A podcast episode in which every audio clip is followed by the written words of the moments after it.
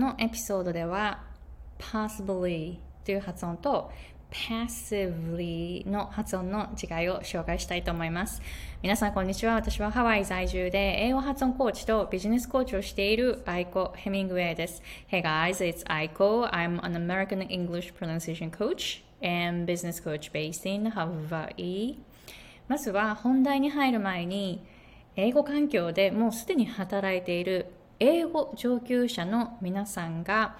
えー、さらに上に行くための発音の3つのポイントを動画にまとめていますので、ぜひ概要欄の方からチェックしてみてください。この無料動画、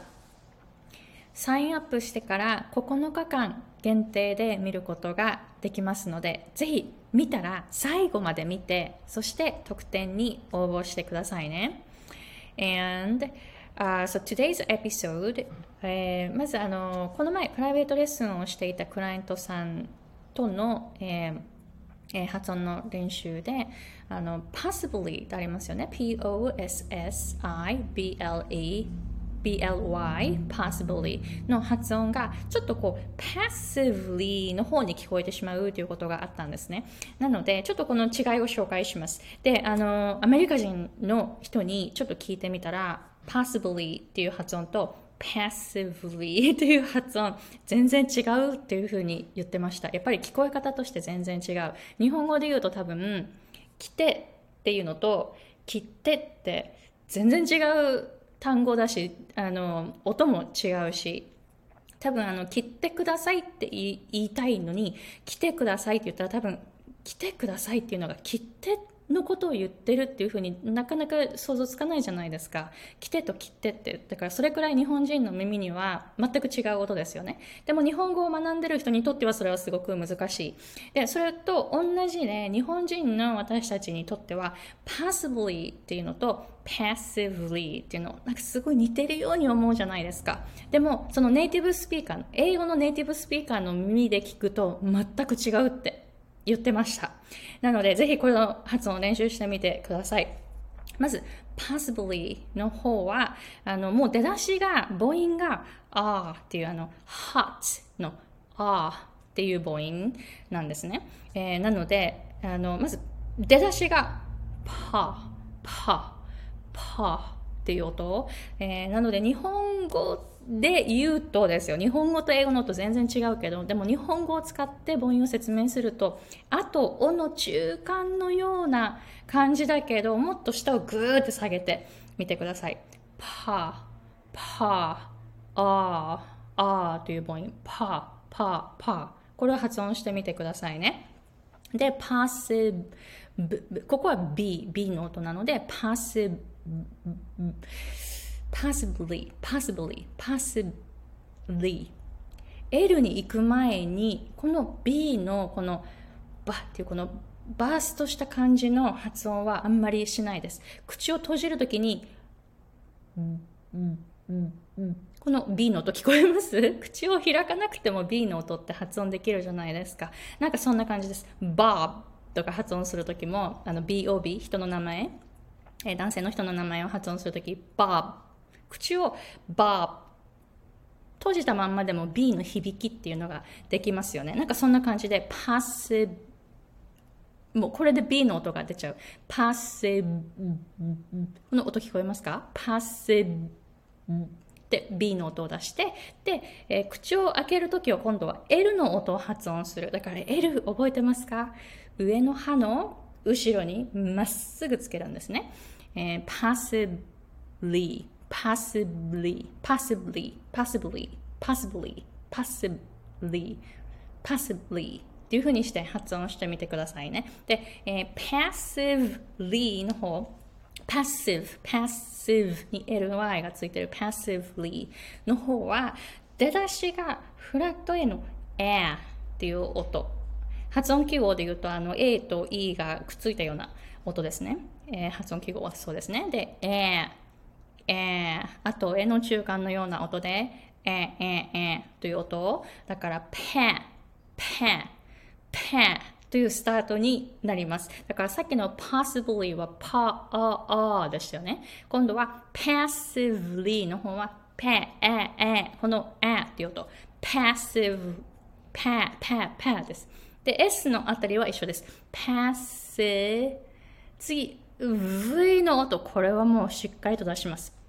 だから、あの、時間的に言うと、passively の方が V の音があるからかもしれない。あと、フラット A もちょっと、ちょっと長めで発音するからかもしれないけど、なんとなく感覚的に passively の方がちょっと時間がかかる感じ。possibly は結構、タタタタ possibly, possibly right? It's possibly good or yeah, we can possibly do this とか possibly なんかすごい早い感じがするんですけど、この passive に ly がついてる passively の方はなんとなく時間がかかる。多分 V の v っていう音が、やっぱこれは、あの、fricative と言って、あの、s とか z とか th とかそういう種類の音なので、振動がすごい必要。passive しっかりとこの v っていう振動をこの下唇に感じて passive すごい振動聞こえますか、えー、これを発音してみてください。passively で、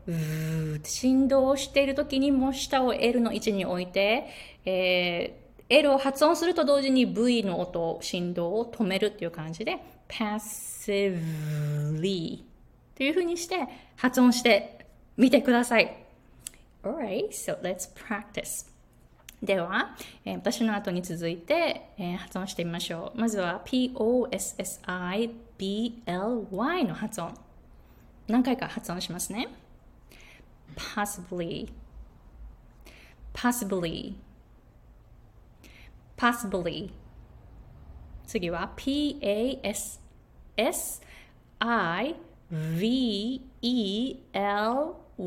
の発音 passively passively passively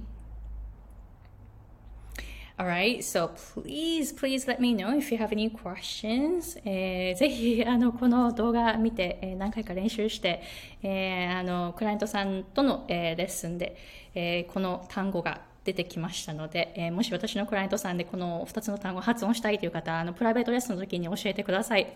Alright, so please let me know if you have any questions and I am looking forward to seeing you again in another episode and Oh, yeah, so don't forget to sign up for the free workshop video where I'm sharing three tips for you to go higher in your pronunciation learning. I know you're already working in an English environment, but I know you're not satisfied with your pronunciation skills yet. So I will take you to the next level in this video, and I am talking about air, vibration, and energy, the momentum so those are the like very very different stuff from the like you know the phonetics and the IPA and all of that. あの私も学問の方かなり勉強してきましたがあの音声学とかめちゃめちゃあの勉強してきたし音声を取ってあの周波数分布見てとか あの母音チャートあの作ってとかねいろいろあの学問の方もものすごいリサーチとかあの勉強してきましたがあの私が教えてるそのハイレベルな方への発音レッスンってその学問から出るっていうことをしてもらうんですね。なので本当にこの生きた英語の音、これをあの手に入れるために私にとっても効果的なことっていうのはえー、空気と振動とこのエネルギーを感じることだったんですね。なので、これをクライアントさんに今教えています。上級者レベルの方のみに今教えていて、皆さんものすごい発音上達するんです。なので、えー、ぜひこの動画を見た皆さんも、えー、発音伸びるかなって多分あの疑問に思いながらいろいろリサーチしてこの動画にたどり着いたと思います。So, you found me, so please check it out because I am sharing the three tips for you to go higher in your pronunciation learning. And it's never too late. Start learning and improving your pronunciation from any age, at any age、えー、年齢とか本当に関係ないです。アメリカに何年いても関係ないです。30年、40年住んでいても関係ないです。英語の勉強今まで40年してきたという方も、あの、クライアントさんで、 えー、コーチングを取られた、取られている方もいらっしゃいます。So, 今までどのくらいあの勉強してきたかとか、アメリカに何年いるかとか、今何歳かと本当に関係ないんです。今、スタートしてみてくださいね。So please check out the description box and all the information is there. Alright, so see you later. Bye.